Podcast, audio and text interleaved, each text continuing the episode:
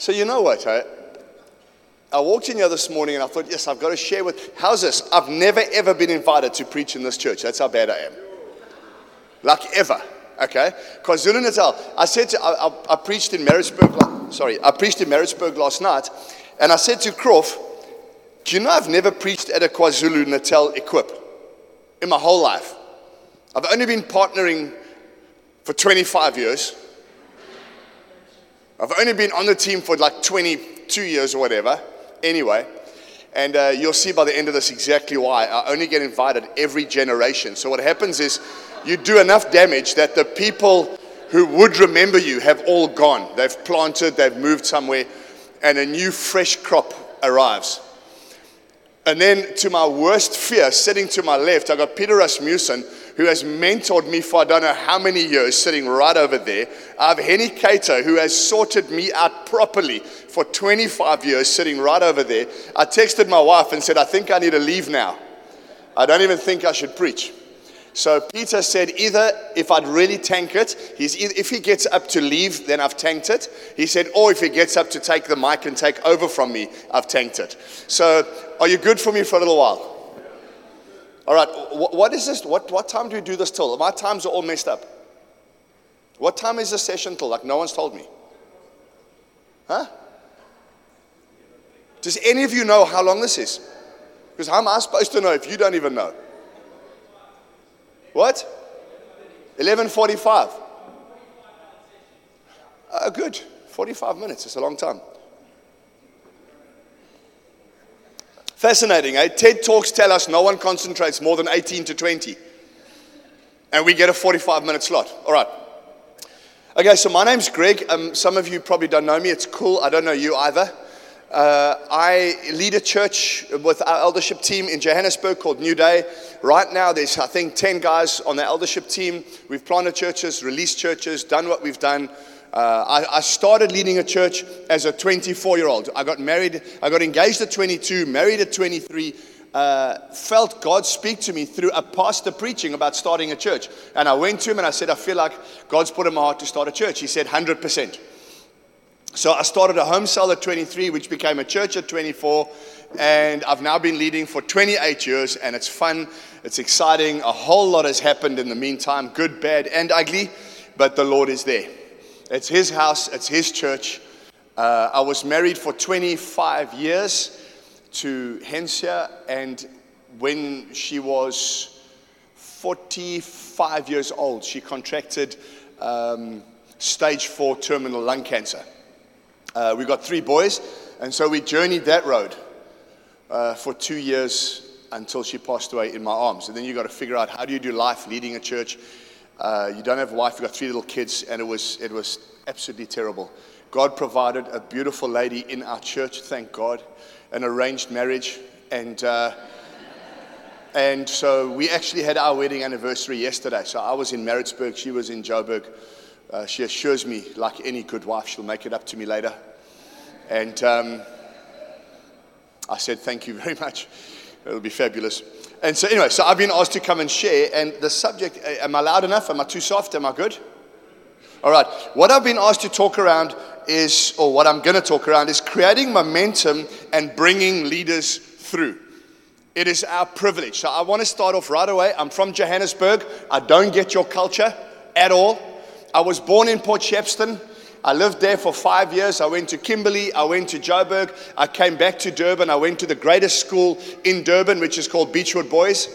And I was, I was at Beachwood uh, for standard seven, standard eight, standard nine. And then in standard nine, we moved to Johannesburg. Uh, then Beachwood became Northwood, but it was still Beachwood. And I have been in Johannesburg from 1987. I am a thoroughbred Dutchie now.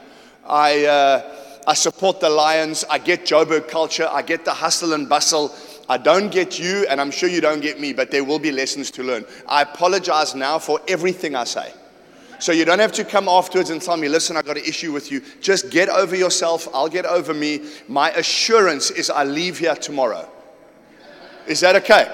They've asked me to do a slot tomorrow. I know after this session they're going to can it.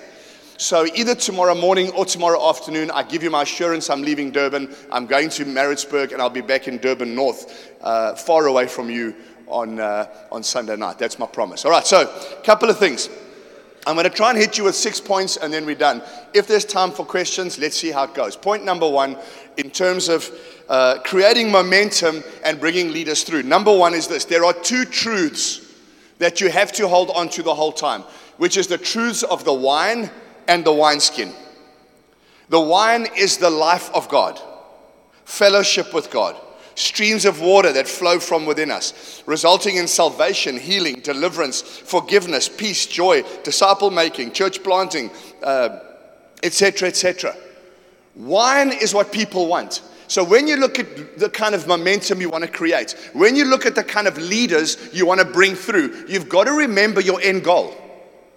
Your end goal is not to plant a church. Your end goal is to get the life of God to people. Therefore, your structure, the leaders you choose, the decisions you make, all has to have the end in mind of seeing people transformed by the gospel. Is that okay? That's what you go for. So then, when you start looking for the kind of leaders you're going to produce, make sure they are aligned with the gospel call to get the word of God and the life of God to people. If there's no evidence of them doing it now, there's very little chance they're going to do it later. So be careful. Have you ever had a pot plant that someone gave you you didn't want and it sits in a corner and you forget about it? Then later you go back to that pot plant and it's dead and shriveled and you take one glass of water, you pour it in, you come back and the thing's alive again. That's what the life of God does. And as a, as a, as a leader team, what do we offer if we don't have life? If we're not offering wine, where are we going? So that's the one truth. The other truth you hold to it, obviously, is the only way to get the wine to people is through a wineskin. The biblical administration of a local church. So your, your Ephesians 4 gifts, your elders, your deacons, and your saints together are trying to worship the Lord with all their hearts. Now you suddenly got to look at your technical parts of church church meetings, ministry times, discipling one another, coming to maturity, evangelism, Bible school teaching, disciple making. Are those things in place to achieve getting water to people? You don't just run a meeting. We have a Sunday meeting. I think we have a home cell. We might have a prayer meeting. We might. If it's not intentional in terms of your wine skin with what you're trying to produce, you're not going to get a whole lot of wine to people. So you, you don't lead a church to have ministries. You don't appoint people because we need more ministries. You do it because you want to get the wine to the people.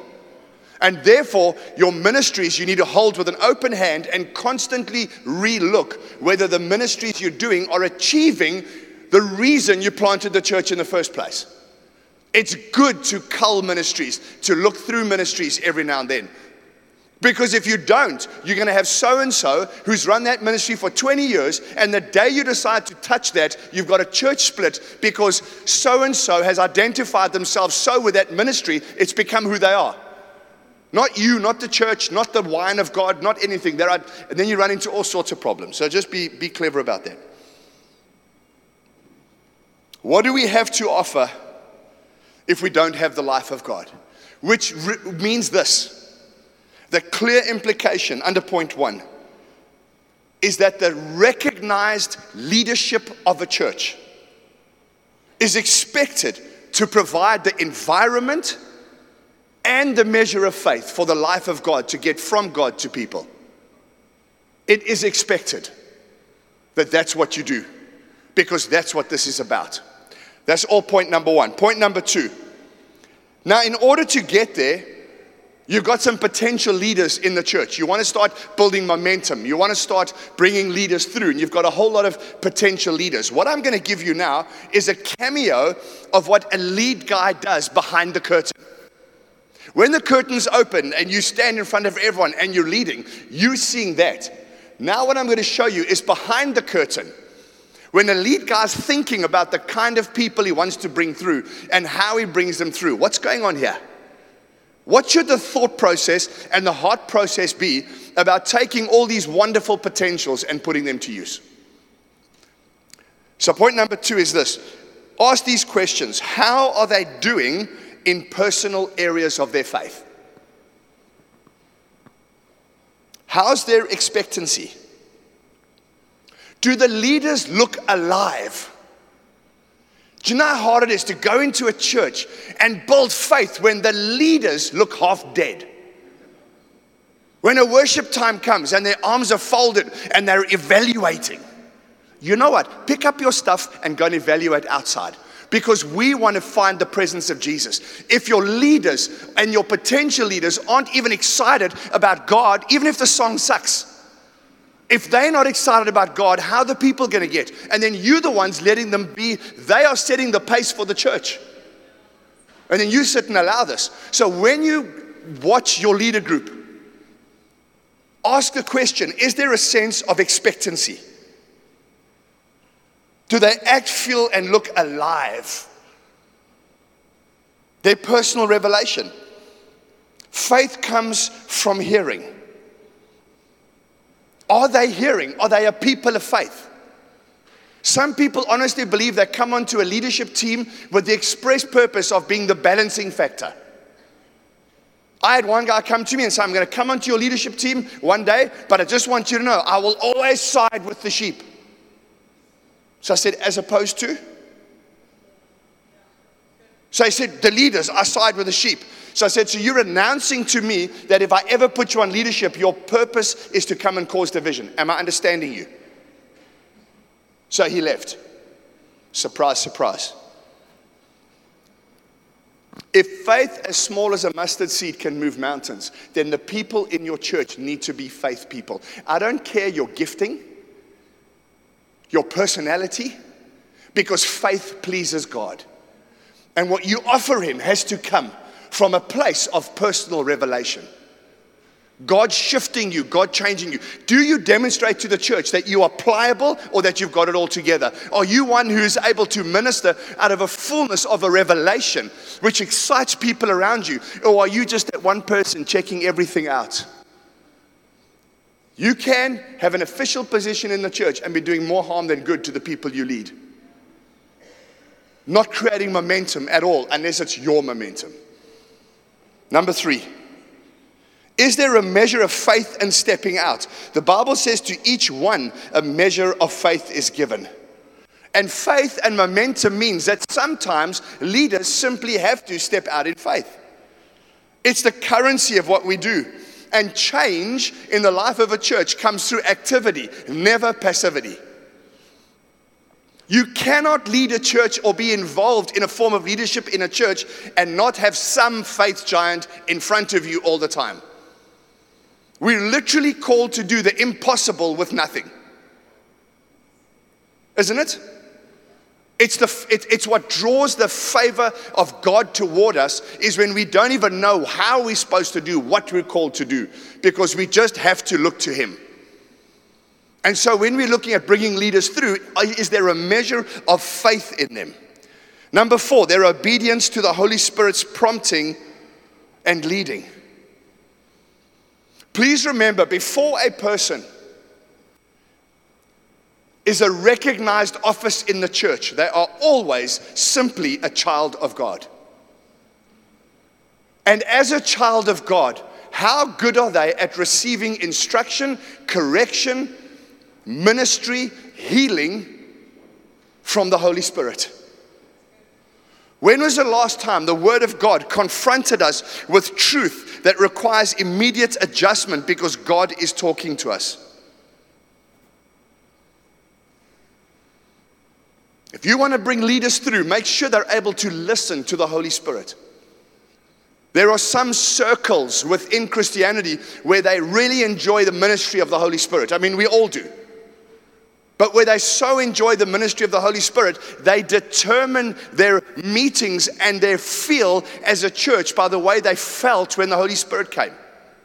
How did you feel? Oh, I shook around and it was wonderful. And oh, I do not see from Scripture that the Holy Spirit comes to allow you a self indulgent moment. The fruit of the Spirit is a fruit.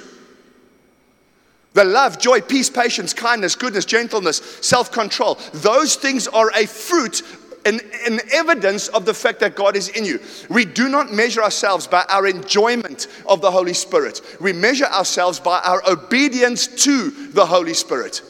We keep in step with Him. The fruits are all coming afterwards. And so we got to have leaders who are soft enough to recognize that the Holy Spirit can come inside and do things.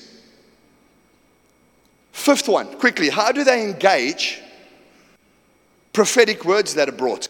You know, some people are brought into the life of a church occasionally to speak a word into that church that is a word from God, that is a course correction that the church needs. And we as a church, for instance, at New Day, have trusted voices. One of them's there, right there, Pete Rasmussen. Every year we get him and we get Grant Crawford. They come into our church and they do a literal audit in the life of our church, always assessing who we are, where we are, what's happening in the lives of our church. And when they bring prophetic perspective as a whole eldership, we work through it over weeks and months. And I'm one of those who does not believe that God is giving a new prophetic word to your church every week. He's not confused. When you plant a seed in the ground, it takes a whole season for that seed to produce the fruit that was required. And sometimes we're messing our people up by telling them every fourth week God's given us something new because you don't know what you're doing. So, how well do you as a team take apostolic inputs and actually give it the measure it deserves and work it through and say, All right, I've heard that. We're going to stick with it until there's a season change. Because when a word like that comes, are you able to cope with what God brings with the word? And you can have leaders who say, I'm with you, I'm with you, I'm with you. Then God says there's going to be a change in the church. They're no longer comfortable, and suddenly your friends are your enemies. We haven't done church like this. I don't know about this. Where's this new thing coming from? Well, God prophesied it back then. He's now simply doing what He said He would do, and you can't make the changes. Number six, I'm not going to hang, hammer this one participation in public settings. Man, you want to build momentum, look out for lethargy. Look out for leaders who are tired and jaded because they're influencing through their fire or lack of. They're still influencing. Keep an eye on them. Remember, before they're servants of the gospel, they're children of God. And if you've got leaders who are tired, love them enough to bring them aside and say, if this is a stagecoach, why don't you, instead running in front, why don't you come over here for a little while? I believe in you. I love you. Just breathe again because we need you in the front again. Have the grace to give people the space they need. Okay. All right. Number three. Now I want to now now I've seen something on people's lives, and now I want to bring them through. So I bring them into an environment. I just want to finish my cold coffee.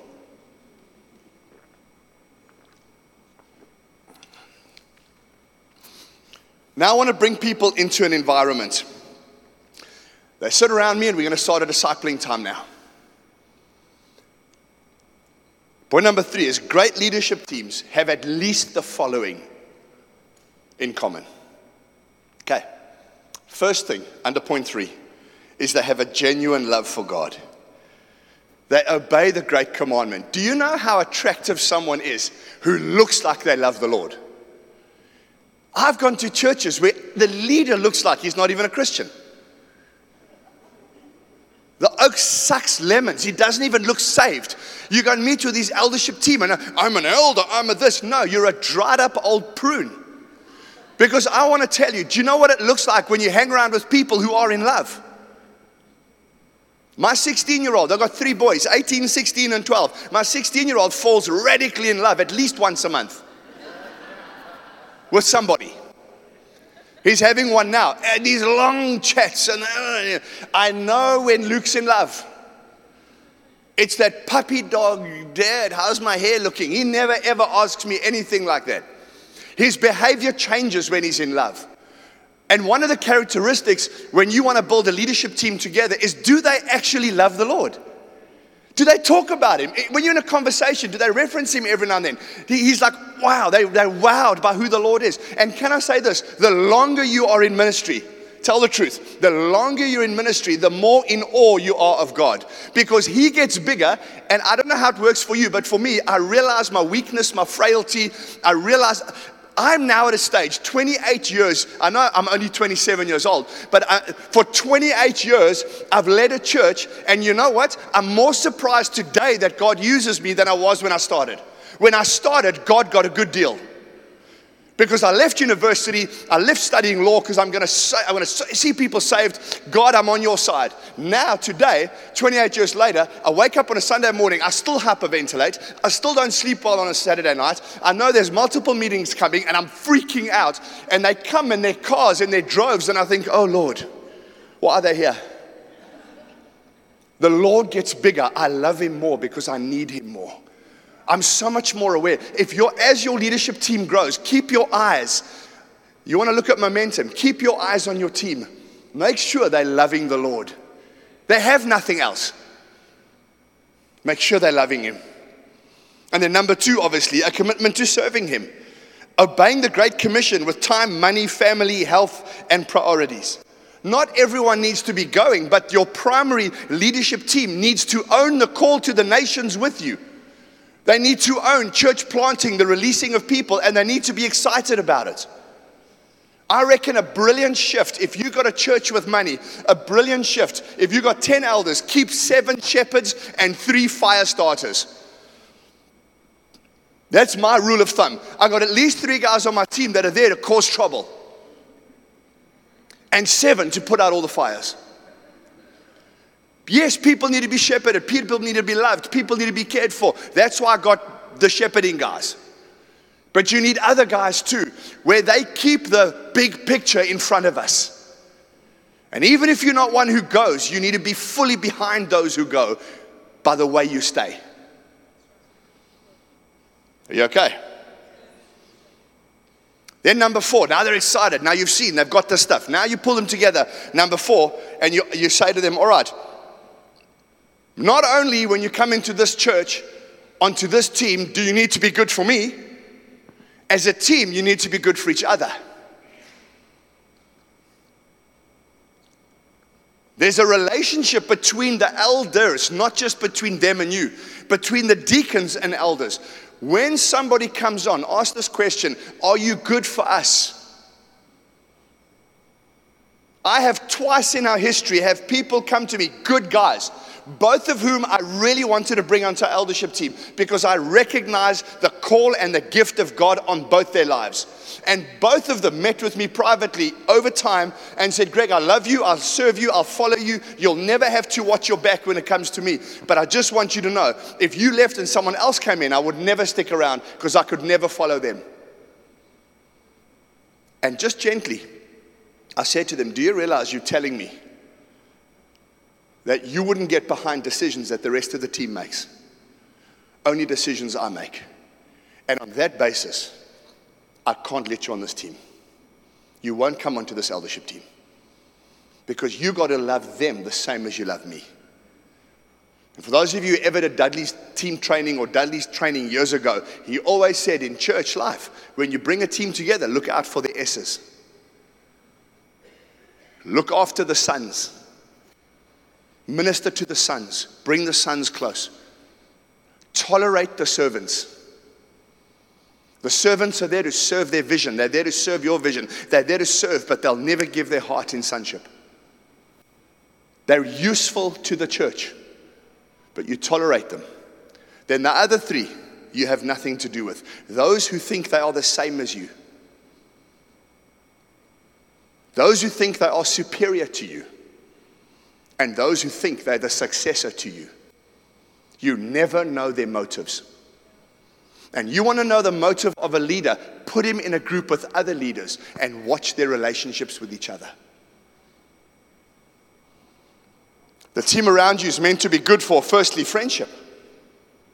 It's the power of love, the power of unity, the power of acceptance, the power of belonging to a great team. You've got to learn to be friends, even if you're different. There's no two elders on my team that are alike. None.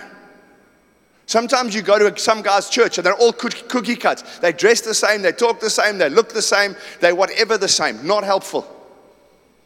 I went to a church once, it's a huge church, and they were going to bring a young guy into leadership. And they asked me to have a look at him. So I go, spend a time with him, have a meal with him and his family. I, I felt God said, He's definitely the guy. I met with the rest of the eldership team, and I said, Okay, my proposal to you as the eldership team, you've invited me in. I believe you need to bring this guy onto your eldership team.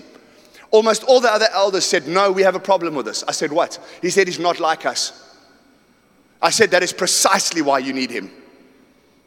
Because he's not like you. You're all a bunch of two tone farmers,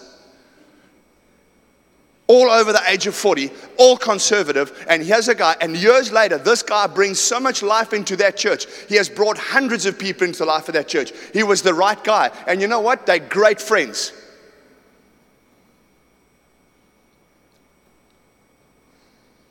Encouragement.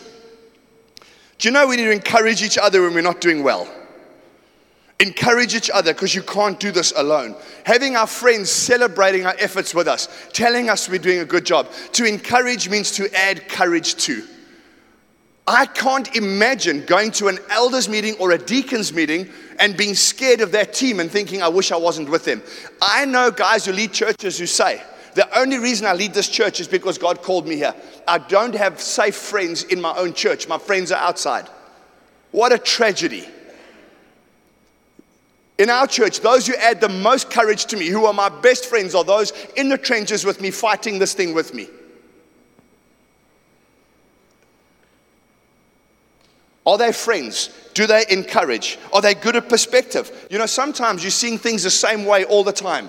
And you need someone, and you need to allow space for people to have a perspective that's different to the one you've got. If you, especially if you're a lead guy, you always think you're right. I mean, you've heard God. How wonderful when someone else comes in and says, Yeah, I hear you, Greig, but have you thought about? And you look and think, Thank you, God. I remember again, I know in part, I see in part. Thank you so much for that perspective. If I hadn't seen that, we would have made a mistake. Allowing perspective. There's power when the team comes together. And lastly, there's protection. They lift us up when we're down, they correct us when we're wrong, they cover us when we're hurting the power of team. Will they expose you or will they protect you? Will they have your best interests of heart or down deep inside are they angling for what suits them best? It'll always be revealed anyway. Watch when it comes to building a team. Look for those attitudes. Number five, here are some key questions. These are questions that I believe one needs to ask every now and then. So, my brother and his business partner co own these game reserves. And once upon a time, I asked my boot, I said, Can I go for a game drive, please, on my own? I just want to see what it's like. He's like, Go for it. So I get in the, on the Land Rover and I go. About two hours. It was heaven. Two, three hours. And then I realized, looking at the time, I want to get back before game drive goes out because that's when like the official people go. I'm, not, I'm supposed to be back. So I turn around and suddenly realized I've done lefts and rights and lefts and rights for three hours. I don't know where I am. But it had a map, which I'm grateful for. So I, put, I pulled the map out and I look and I say, okay, there's Dulini. The problem is, where am I? So you know how to fold the map up and put it back because it was useless. So all I did was go in circles and circles until eventually, about an hour and a half later, I found a place. Okay, then I went and I got back. My brother says, How was the drive? I said, Beautiful, man. I'm not going to tell him that I didn't know where I was because he'll never let me ever go out again. But I suddenly realized you can know where you're supposed to be going as a church, but if you don't know where you are, you're never going to get there. And so I'm going to close with some, some perspectives that I think would be helpful, some questions that you need to ask every now and then to your team. If you, again, we want to look at momentum and building momentum in the life of the church, building the right leaders. First question I'd ask is what do you bring to this team? I warned our guys, it's that time of the year again. It's coming to November. I'm traveling a bit the next couple of weeks, but I said, when I'm back, remember, guys, it's time for these questions again. And we've got 10 elders that come, and we have about six potentials, and we meet every Tuesday morning from 6 till half past 7. And I said to the guys, You know the questions that are coming, so be ready. Question number one is What do you bring to the team and to the church? In other words, your gift mix, your spiritual gifts, your talents, your abilities. Do you know what they are? It's good for us to celebrate you when you know what you carry. That thing you bring to the church. Your office, the responsibility around your primary function. Do you bring a sense of gravitas of your office to the church? Or are you that guy that you go on a three week holiday and no one knew you were missing? Or when you're gone, do you leave a hole? Like we got five of us in the family. If any one of us are gone, the house is empty. Even though there's four there, only one gone, the house is always that much emptier. And when, the, when whoever it is comes back, I've got boys now, they just want to be out cruising. When they come back, it's just so lekker to have the boys back. Does your office carry the gravitas that the people feel the weight of your presence? Are you glue? Do you still have passion? Do you still set an example? Are you good for those under your care? Are you mingling with people? Are you bringing people together? That's all number one. Number two, I asked them this What are you trying to achieve? Over the next six months, what have you got faithful? What has God spoken to you about being on this team? Under that, some subpoints. How clearly do you understand your role and your responsibilities? I mean, we want to meet expectations, we don't want to disappoint people. How do you measure your success? How do you measure your fruitfulness? of your leaders and of yourself. There need to be some kind of measurables. So, how do you understand your role and your responsibilities? Ah, I didn't know that's part of my job description. Well, it is. Help them through it. Next question I'd ask under that is Do you have a handle on what the Lord is saying to the church? through apostolic voices that have come in, prophetic voices that come in, through the words that come in, through the prayer meetings, through the preaching on a Sunday, there's usually enough of a thread to promote unity in the church. Unity is when the leaders are agreed and going in the same direction. When you've got one or two leaders pulling in other directions, you'll never have momentum. If you're second guessing each other all the time, you're never going to have momentum. Ask them, are you still on board? with what we feel God is telling us. I know of a team right now, they're not partnering with us at the moment, but they, they got someone on the team in a very key leadership position who has a different take on certain things, and the rest of his team are not seeing it.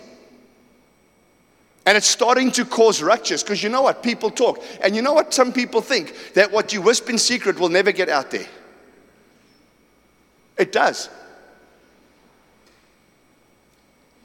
And I'm concerned for where that's going to go because how can any two walk together unless they are agreed? And I'm telling you now, they're not agreed. I don't know where it goes, but I tell you what suffers first momentum. When you got a stagecoach full of horses and they're pulling in different directions, this thing doesn't know where to go. Ask them, are you aligned? And then back to a simple one under number three Are you experiencing God talking into your spirit? Friends, Here's the reality leaders are meant to be part of the solution, not the problem.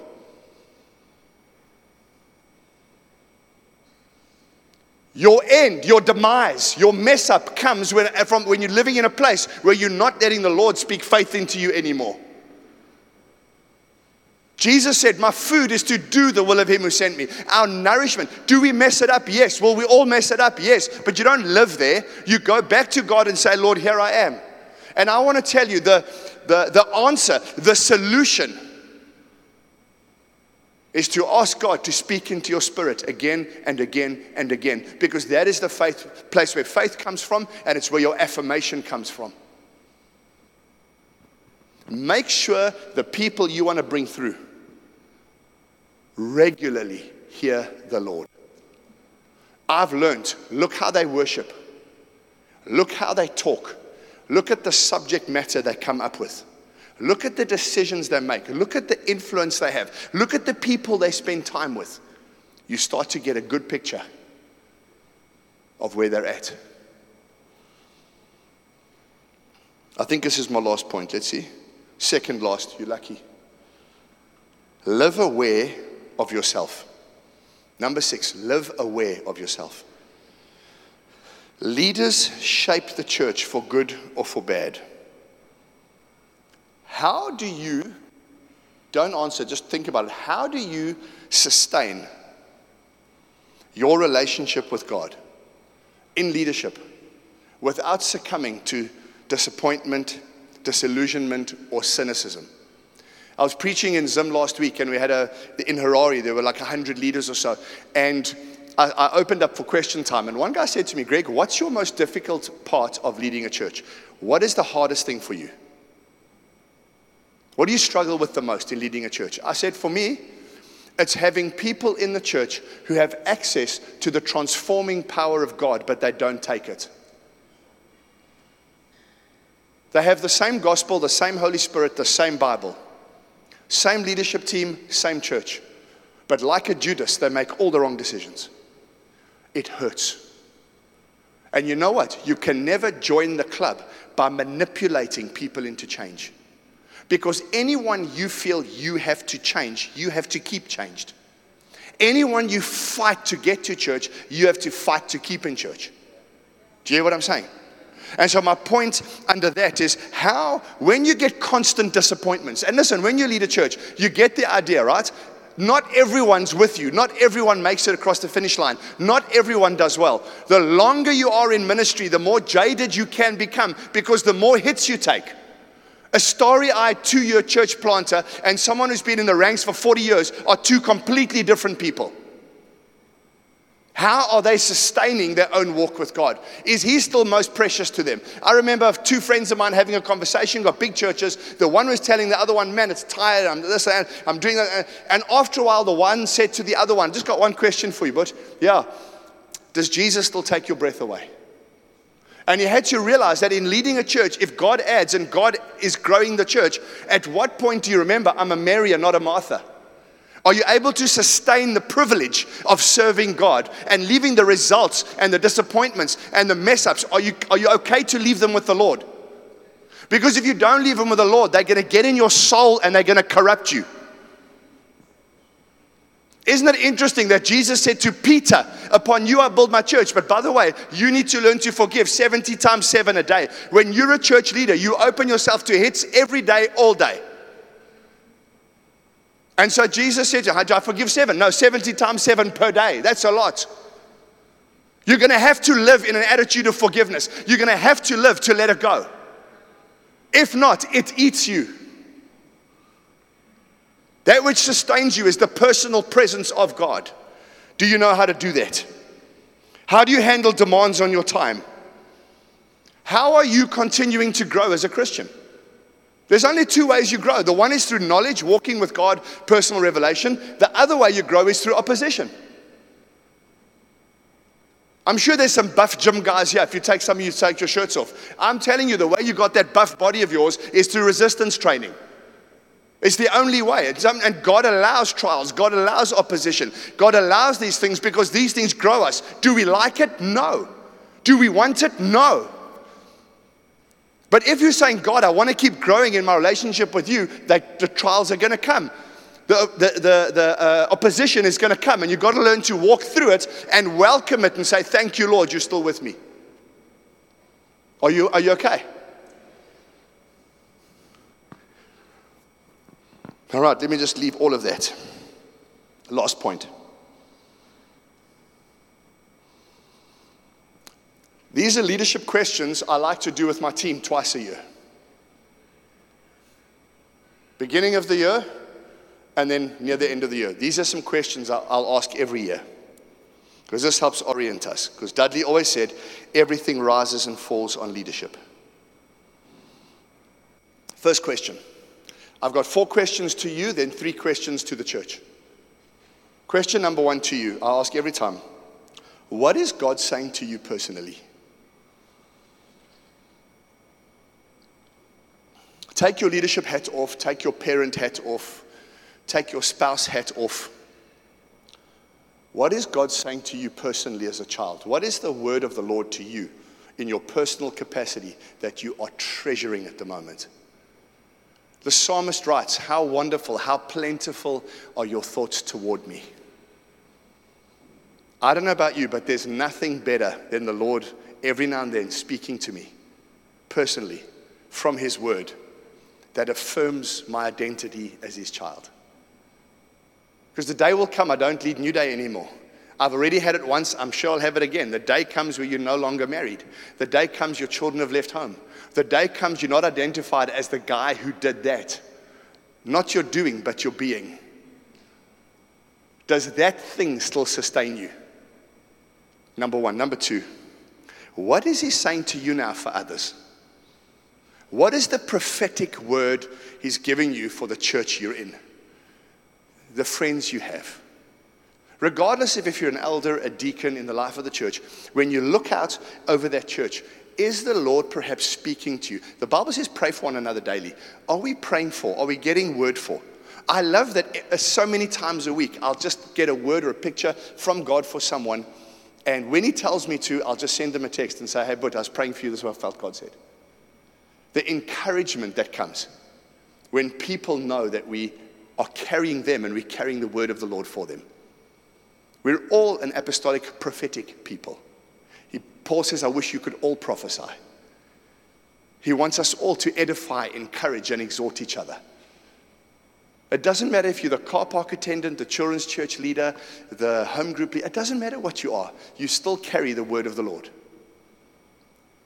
When was the last time God just gave you word for people that just encouraged them? Number three, what is He wanting you to do now? Are you still supposed to be doing the ministry you do, or is there a bit of a shift? Must you alter the ministry you're in right now? Is God asking you to put your hand to something else in the church? I know in my first five years, so I got saved at the age of 18. I was studying law at university. God saves me, calls me out radically. I get filled with the Holy Spirit. And he says to me from Genesis chapter 12, Leave your father's house, your family, your land, leave everything you know. And then he says, And I will take you to a place I will still show you a clear word from God. I spoke to my family. I finished my year. I got my credits in case I'd made a mistake. And then I went to a year of your life at our church. I went to the army. I then went and worked for three years. And then at the age of 23, God gives me this word to go and plant a church, right? From the time he gave me the first word, which was Genesis 12, till the time he gave me the very next word, which was directional for my life, was five years. In those five years, he never ever gave me a directional church, a word for what to do with my life. But he kept saying little things like, now join the sound team, now join the evangelism team. I spent six months putting cables out for the band. And then after, because we're in a school hall, and then after the meeting, those little prima donnas are walking around over there while I'm packing their sound away so I set their sound, now listen here, I set their sound up, I pack their sound away, and these little prima donnas walk on stage, and they go off again. And the one time, I went to one of them and I said, I've got a question for you. Remember, I only saved two years, three years. I've got a question for you. Why don't you help me just put those cables in place? I don't want to disturb the anointing. We're there to minister, you know, talk rubbish. All they did was go outside and drink coffee while we served. You know what's happening? Every little six months or so, God changed things for me because he was showing me what it would be like one day when I lead a church before he told me I'd ever lead a church. So, from counseling team to evangelism team to sound to ushers to everything you can think of except for children's church, God had me doing. And he said, There. You never graduate from a new season. So, what season could you be going into now? What is, in terms of your long game, what is God wanting you to adjust? He never leaves anyone just as they are. If you've got a problem with that, let me help you quickly. We all know John 3:16. It is the foundation of how the world gets saved. For God so loved the world, he gave his only son that whoever believes in him. And so we know John 3:16 is the cross. Have you ever thought about John 3:8, which is before 16? And John 3:8 says, "As the wind blows, you hear its sound, you don't know where it comes from and you don't know where it's going. So it is with everyone born of the Spirit. The first thing you learn when God begins to move by the Spirit, you hear the sound. You listen for sound, you listen for change. But one thing you know, you won't know where it comes from and you won't know where it goes because you're not in charge, God is. And that life of a person sets you up for the power of the message of the cross that we give to the world. So I'm telling you, you will go through seasons where in your long game, what's God saying to you? Number four, what is He wanting you to hold on to in your life at this point? Because for some of us, we're growing through straining in an area of ministry, and you're saying, Oh God, just move me out. Get me out of this, Lord. I want the new season. I want the long game because I'm struggling with where I am. Sometimes God's saying, actually, your school isn't finished where you are right now. So, because of that, I want you to hold on for that bit longer. And you hold on because He said so. And then, last three, and they're done. I'm on 41 minutes. I don't know about these oaks at the back, but I'm on 41 minutes because I probably started late. Here are three questions you ask the church. You ready? Number one, what do we as a team need to be holding on to in this season? In terms of seeking the heart and face of God, do we understand that our church exists for those who are not yet in us? Do the wider community even know that your church exists? Is every ministry set at trying to fix the already saved? Or is there enough areas of ministry in your life to look out for people who are unsaved? Do we actually count in the wider perspective?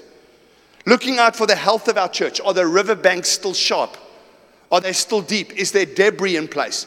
If the Bible says that, that streams of living water are supposed to be flowing from us, if there's no streams, it doesn't mean there's no spirit. It sometimes just means there's blockages. God, show us do something and reveal to us what's really going on here. He knows, He will.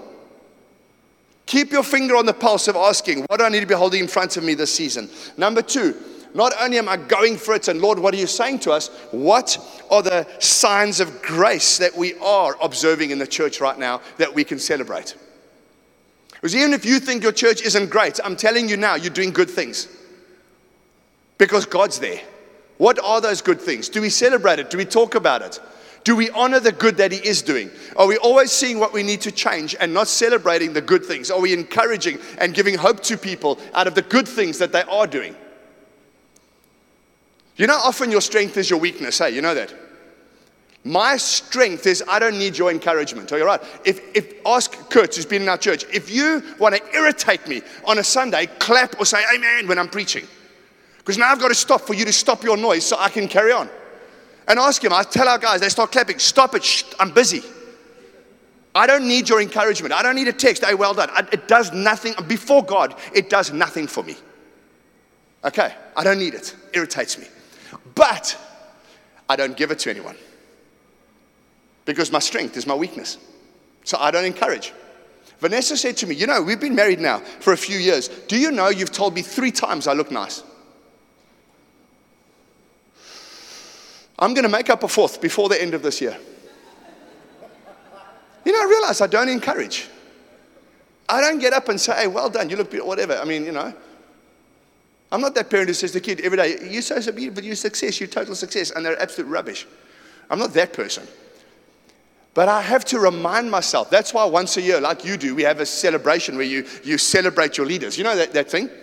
I always think, what am I going to say? Ours is now in November. We, we've hired the barnyard. I've got 270 leaders, uh, serving team leaders coming to a thing at the barnyard. I'm already stressing what am I going to say? Because I always get up and say, guys, it's been a great year, thanks. And I sit down. They're like, is that it? Yeah.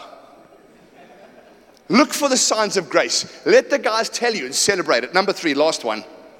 Got to ask this question all the time. Which leaders or which people does the Lord have his hand on now? Who should we be investing in? Who do we spend a bit of time with? Who doesn't have to jump through a hundred hoops of church membership to come and serve us? Are there any of David's raiding bands that he's about to give us? Always be looking for the next leaders, regardless of age, the next crop of leaders that God wants to be bringing through. Ask as a team. 45 minutes on the dot, and I'm done. Thank you for listening.